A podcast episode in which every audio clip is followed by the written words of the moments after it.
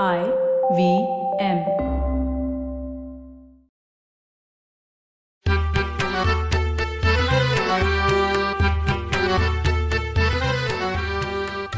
नमस्कार मंडळी. मी डॉक्टर राजीव. आणि मी माणिक. गेल्या वेळेला मिनल आपण तुझ्या नाटकातल्या सहभागाबद्दल बोललो. बरोबर. तू मुंबईच्या निर्मल निकेतनमध्ये नंतर सोशल वर्क केलं सोशल वर्कचा कोर्स एम एस डब्ल्यू ते कसं काय ठरवलं? त्यासाठीच तू पुण्याहून मुंबईला गेली तीस का नाही ऍक्च्युली मी मुंबईतच होते त्यावेळेस. बर. आणि माझ्या मैत्रिणीकडनं म्हणजे एकोणीसशे त्र्याहत्तर साल होतं ते हम्म. तर मैत्रिणीकडनं या कोर्स विषयी माहिती झाली. आणि मला वेगळं काहीतरी करायचं होतं. आणि ते मला आवडलं. म्हणून मी ते करायचं ठरवलं. पण मग त्याच्यात तुझी निवड कशी काय तर तिथे ऍडमिशन इंटरव्ह्यू झाला माझा. मिसेस उषाताई मोडक या फॅकल्टीनी घेतला त्या म्हणजे हो. ऍक्च्युली माणिकच्या काकू हो आणि हा आणि अतिशय केपेबल. पर्सन तर त्यांनी मला विचारलं की अगं तू इतक्या ग्लॅमरस फील्ड मधनं येतेस काम करतेस मग तुला हे का करायचंय तर मी म्हणलं की एक तर ग्लॅमरस फील्ड मी लग्नानंतर नाही चालू ठेवू शकत. हो. असं मला वाटतंय आणि मला नाही करायचं म्हणजे ते दौरे वगैरे आणि हे काम मी करू शकेन कारण मला आवड आहे आणि हे काम लग्नानंतरही मला परस्यू करता येईल असं मला. खूप वाटतं तर म्हणून मी आले की माणसाबरोबर काम करायला किंवा समाजासाठी काम करणं. मला खूप आवडायचं. पण आता निर्मल निकेतनबद्दल काय सांगशील? हा तर निर्मल निकेतन हे चर्चगेटला आहे. आणि तिथे एका बिल्डिंगमध्ये दोन कॉलेजेस आहेत एक होम सायन्स आणि हे स्कूल ऑफ सोशल वर्क तर स्कूल ऑफ सोशल वर्क हे त्या काळात एका फ्रेंच मिशनरीजनी.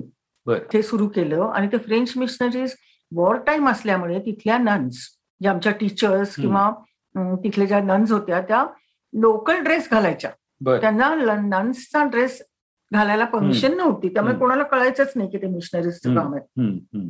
आणि तेव्हा आमच्या अमेरिकन डिरेक्टर होत्या डॉक्टर डॉरथी बेकर म्हणून उंच धिप्पाड. खूप छान होत्या त्या पण हुशार होत्या आणि डॉक्टर अमाटी देसाई म्हणून एक पारसी फॅकल्टी. ज्या पुढे टाटा इन्स्टिट्यूट ऑफ सोशल वर्कच्या डायरेक्टर झाल्या त्या ते इंडियातलं सगळ्यात मोठं सेंटर हो. ऍक्च्युली तर त्यांच्या हाताखाली मला काम करता ये- आलं हे मला फार माझ्या भाग्याची गोष्ट आहे असं मला वाटतं आणि तेव्हा कॉलेज कसं होतं माहितीये का माणी. आपलं कसं फर्ग्युसनला आपण लोक जायचो तसं नाही फुल टाइम असायचो हो. मग हो आणि तीन दिवस क्लासरूममध्ये विषय. शिकायचे. आणि तीन दिवस फील्डवर्कला आम्हाला एक कुठलं तरी आता मला जसं पहिल्या वर्षी एक प्लेसमेंट दिलं होतं ते होतं तिथे जायचो आम्ही. माझं सेंट अँथनीज होम नावाचं नागपाडा नावाच्या रेड लाइट एरिया हो. मधलं ऑर्फनेज होतं आणि तिथले प्रसंग लहान मुलांबरोबर काम करायचे तर अंगावर काटा येण्यासारखे हो, होते हो, हम्म. म्हणजे मी लहान होते आणि त्या मनाने आपले जग हो. पाहिलेलं नसतं तेव्हा आणि दुसऱ्या वर्षीचं मीच मागून घेतलं होतं ते इंडस्ट्रीयल सेटिंग होतं टाटा थर्मल स्टेशन बर बर. तिथे चेंबूरला मी जायची. पण मग तू झोपडपट्टीत तुझं काम केलं हा. तर ते डॉक्टर देसाई आमच्या ज्या होत्या त्यांनी एक प्रोजेक्ट घेतलं होतं खारदांडा म्हणून फिशिंग विलेज आहे ते. बांद्राच्या पुढे. बर. आणि त्याच्या बरोबर वरती पाली हिल आहे. म्हणजे जिथे सगळे अतिरथी महारथी राहतात. तर ते सेंटर जे होतं तिथे आमचं निर्मल निकेतनचं प्रोजेक्ट होतं आणि ते त्या झोपडपट्टींमधनं काम करायचं वस्ती लेवलला. तर म्हणून मी तिथे वेकन्सी होती तर मी करायचं ठरवलं की आता पुण्याला गेल्यावर मला काही परत कम्युनिटीमध्ये जाऊन काम करायला जमेल की नाही मला माहिती नाही. तर आता मला हे करायचंय कारण. मला आवड होती. म्हणून मी ते त्या झोपडपट्ट्यांमध्ये. काम केलं.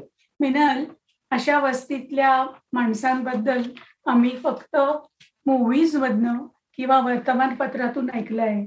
तुझा. काय अनुभव आहे ग अगं तिथले जे गुंड होते त्यांनाच हाताशी धरून आम्ही काम केलं बरं. हा म्हणजे. मला ते काम आणि म्हणजे त्यामुळे भीती नाही वाटली सुरुवातीला मला वाटलं की कसे मला ऍक्सेप्ट करतील वगैरे पण एक मला आठवतंय बच्चूभाई नावाचा थोडासा म्हातारा होत चाललेला तो ड्रग्ज विकायचा फू गांजा आणि काही. काय काय बर तर त्याच्या त्या कॉटवर आहे त्याच्या दुकानातल्या शेजारी बसून त्याच्याशी गप्पा भरलेलं मला. आठवत आहे. आणि इक्बाल भाई नावाचा एक तडीपार पॉकेटमार होता हम्म. आणि एक हिराभाई नावाचा हातभट्टीवाला भरपूर. सोनं घातलेला हे सगळे लोक आम्हाला मदत करायचे काम करताना बर बर आणि. तिथे जे लढाया व्हायच्या लोकांच्या त्या म्हणजे आमच्या सेंटर समोर सोडा वॉटर बॉटलचा खच पडलेला असायचा त्या हो, मोठ्या. मारामाऱ्या म्हणजे. तसं पण ते तीच मला हॉस्टेलमधल्या मुली विचारायच्या माझं शेजारीच हॉस्टेल. होतं. ते म्हणायच्या अगं तुला भीती नाही का वाटत? कारण एकदा मी पथनाट्य बसवलं होतं त्यांचं. आणि म्हणून उशिरा येतेस. म्हणलं नाही ज्यांच्यापासून भीती आहे तेच मला पोचवायला येतात. हम्म. हो. पण मला असं वाटतं की एखाद्या माणसावरचा ठप्पा लक्षात घेऊन त्याला त्याच नजरेतनं पाहिलं तर तो माणूस कधी आपल्याबरोबर काम करणार. नाही. पण तो पण एक माणूस आहे आणि चांगला आहे. हम्म. त्याच्यातलाही एक भाग. ही जर ऍटिट्यूड ठेवली तर ते आपल्याला खूप सहकार्य अरे वा छान छान विचार या हम्म. तू नंतर पुण्यात आलीस. हो. आणि बजाज ऑटो सारख्या मोठ्या कंपनीमध्ये सोशल वर्कर म्हणून जॉईन झालीस. बरोबर. बजाज ऑटो या कंपनीत तर सगळे कामगार मॅनेजर सगळे पुरुष मंडळी. मग कसं निभावलंस तू? अरे खरे सांगू का? जास्ती वेगळं वाटलं नाही. कारण आपण राजू आणि आपण कोविड शाळेत होतो. हो, हो. कायम मुलं मुली हो. एकत्र ठाईच्या ट्रिपला पण एकत्र वगैरे असं त्यामुळे वेगळं काही नाही मला वाटलं. आणि दुसरं म्हणजे ओळखीचे खूप लोक होते. आपले पुण्यातले. त्यामुळे त्यांनी मला बरंच सांभाळून घेतलं किंवा असं काही वेगळं नाही वाटलं. मला. आता तिथल्या कामाविषयी जर सांगायचं झालं आता ते एकोणीसशे ब्याऐंशी साल होतं माझी दोन. लहान मुलं घरी असायची बर आणि तिथे फॅमिली प्लॅनिंगचं काम खूप होतं त्या बजाज ऑटोला फक्त ते टार्गेट होतं. त्यांच्या दृष्टीने महत्वाचं. पण it was a secondary placement hmm. म्हणजे त्यांचं मुख्य काम काही समाजकार्य वगैरे नव्हतं. त्यांना हेच. करायचं होतं. त्यामुळे आमचे अवेअरनेस प्रोग्राम असायचे. हम्म. वॅसेक्टेमी कॅम्प्स असायचे. मग काउन्सिलिंग असायचं. आणि घरी जाऊन होम विजिट करणं त्यांचं खरंच ऑपरेशन झालंय की नाही तो. मात्र भाग मला अजिबात आवडायचा नाही. की चेक कशाला करायचं? म्हणजे माझ्या तत्वात ते बसत नाही. दुसरं म्हणजे तिथे कर्जबाजारीपणा मटका खेळणं आणि दारूचं हो. व्यसन हे खूप होतं हो त्या दारूवरनं आठवलं. की ते काम बजाजमध्ये असताना सुद्धा तू अल्कोहोलिक अनॉनिमसमध्ये खूप काम केलंस हो कारण मी मुंबईला हे या केसेस बघायची आणि. आपल्या इकडे काही अजून अल्कोहोलिक अनॉनिमसनी तेवढे पाय धरले नव्हते. तर म्हणून आपल्या इंडस्ट्रीमध्ये सुद्धा हे आपण केलं पाहिजे सुरू. पुण्यामध्ये होते ग्रुप्स पण इंडस्ट्रीत नाही. तर म्हणून मग त्या काळात प्रभाकर मोडक किशोर करमरकर सिल्वेस्टर असे मुख्य तिथले आधारस्तंभ होते ए ते रिकवर्ड. अल्कोहोलिक्स आणि त्यांना मी जवळ म्हणजे आधीपासून ओळखत होते. तर त्यांनी मला खूप मदत केली आणि इंडस्ट्रियल एरियातला हा पहिला ग्रुप. आमचा सुरू झाला हं. आणि मग बाकीच्या इंडस्ट्रीमधले पण अल्कोहोलिक्स तिथे पाठवायचे लोक त्या ग्रुपला. आणि नॉट ओनली दॅट फक्त तेवढंच नाही तर मॅनेजमेंटच्या लेवलला आम्ही ट्रेनिंग प्रोग्राम्स पण घेतले अल्कोहोलिक अनॉनिमसचे किंवा अल्कोहोलिझमबद्दल. की हे काय आहे हे तुम्ही समजून घ्या त्या माणसाला.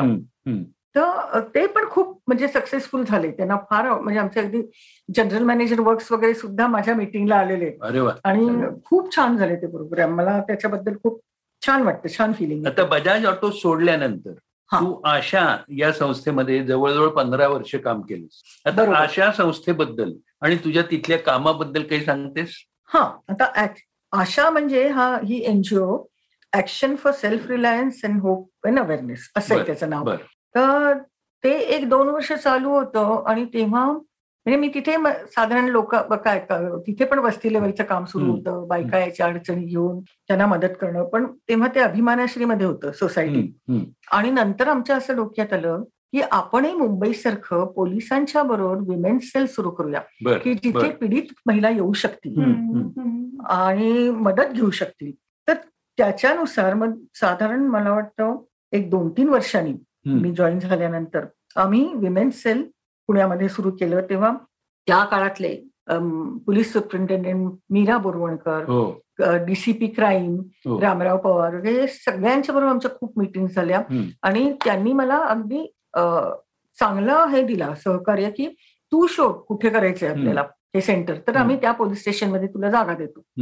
आणि मला फ्री हँड माझ्या ट्रस्टीजनी पण दिला. की तू ठरव. आणि म्हणून मी फरासखाना पोलीस स्टेशन म्हणजे दगडूसेठ हलवाई गणपतीच्या मागे बाजूला हो. विश्रामबाग वाडा नाही विश्रामबाग पोलीस स्टेशन हे निवडलं कारण. तिथे ते मध्यवर्ती आहे पुण्यात आणि तिथे खूप जण येऊ शकतात हो बायका म्हणून विमेन सेल सुरू केलं त्याचाही अनुभव खूप वेगळाच आहे सगळा. पण- त्याच्यासाठी तुम्ही काही वेगळं काही लिगल सेल सायकॅट्रिक हा ते केलं. काय आहे बायका जेव्हा येतात तेव्हा त्या खूप वाईट परिस्थितीत असतात. कारण हं. नवऱ्याच्या छळामुळे सासूच्या छळामुळे वगैरे. आणि त्यांना भीती वाटते की आपण कसं बोलायचं. त्यामुळे आमचं सगळं आणि मराठीतच होतं. म्हणजे आम्ही पण त्या मराठी नाही तर हिंदी बोलायच्या. त्यांची सगळी माहिती घेतल्यावर काय होतोय बाबा तुला त्रास? त्याच्यावरनं आम्ही ठरवायचो की हिला कदाचित कायदेशीर मदत लागेल. ती कुठनं परवडणार बाहेरच्या वकिलांची हो. फी मग त्याच्यासाठी आठवड्यातनं एकदा आमच्याकडे लिगल एड असायचं. तिथे एक आमचे बऱ्यापैकी चांगली सिनियर बेरोज बाला नावाची. एक पारसी मुलगीच होती. पण ती खूप छान काम करायची. ती लिगल एड द्यायला यायची. मग सायकॅट्रिक ओपीडी ओपीडी दर बुधवारी असायची. तिथे सिनियर डॉक्टर सायकॅट्रिस्ट होत्या. आणि तेव्हा त्या पण ते इव्हॅल्युएशन करून आम्ही ठरवायचो की हिला कसल्या प्रकारची मदत पाहिजे. आणि मुख्य म्हणजे त्यांचं सगळं समजून घेतल्यावर या पीडित स्त्रियांचं. आम्ही त्यांना आरसा दाखवायचो. की. हे तुझे प्रश्न आहेत बरोबर आहे का हो मग त्याच्यात आम्हाला हे हे हे तू करू शकशील असं वाटतं. बरोबर आहे का हे ऑप्शन्स.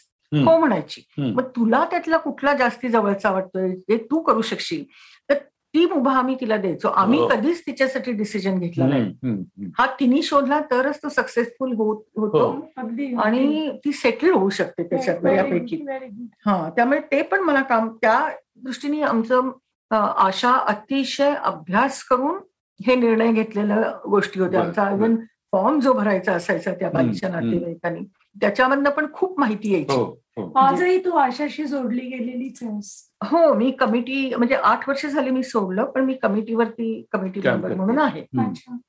पण आता आशा सोडलायस तू आणि तू इतकी उत्तम शेफ आहेस. आणि तुझ्या हातालाच इतकी छान चव आहे. की ते खाल्ल्याशिवाय चैन पडत नाही आम्हा मैत्रिणी आणि हे खरं सांगू का हे मला माझ्या बजाजमध्ये जेव्हा सोडलं मी तेव्हा. तिथल्या लोकांनी सांगितलं मॅडम तुमचे तुम्ही फार छान स्व- पदार्थ करता तुम्ही केटरिंग सुरू करा म्हणून. मी हे आता कसं पॅन्डेमिक सुरू हो, झाल्यावर हो, मला असं वाटलं की याची जरूर आहे मला पण आणि लोकांना पण. म्हणून मग आता मी हळदी हर्ब्स अँड हॅपीनेस या नावाखाली पुरवते. म्हणजे लोकांना. काही म्हणा एखादा पदार्थ किंवा पार्टी ऑर्डर असं आय एम एन्जॉईंग इट हे हळदी हर्ब्स अँड हे हॅपीनेस हे इंस्टाग्राम वर पण आहे. हो. माझी. मुलं सारखं त्याच्यात हो, काहीतरी हो. हो. टाकत असत तर मंडळी मिनल गोखल्यांसारख्या बहुआयामी व्यक्तीशी बोलताना कितीतरी गोष्टी आपल्याला नव्यानं उमगल्या. मिनल मराठी खिडकीतून तुझे मनापासून आभार. अगदी मनापासून थँक्यू सो. मच आणि या सगळ्यात मला तुम्हाला थँक्यू म्हणायचंय. आणि या हे काम करताना जे जे माझ्या आयुष्यात आले त्यांची मी खूप ऋणी आहे कारण I grew as a person. Thank you तुम्हाला मराठी खिडकीतून हा आमचा पॉडकास्ट आवडला असेल तर तुम्ही आम्हाला जरूर फेसबुकवर सांगा. आणि तुमच्या नातेवाईकांना मित्रमंडळींनाही जरूर ऐकायला सांगा. सांगाल ना? पुन्हा भेटूया मंगळवारी मराठी खिडकीतून फक्त आय व्ही एम पॉडकास्टवर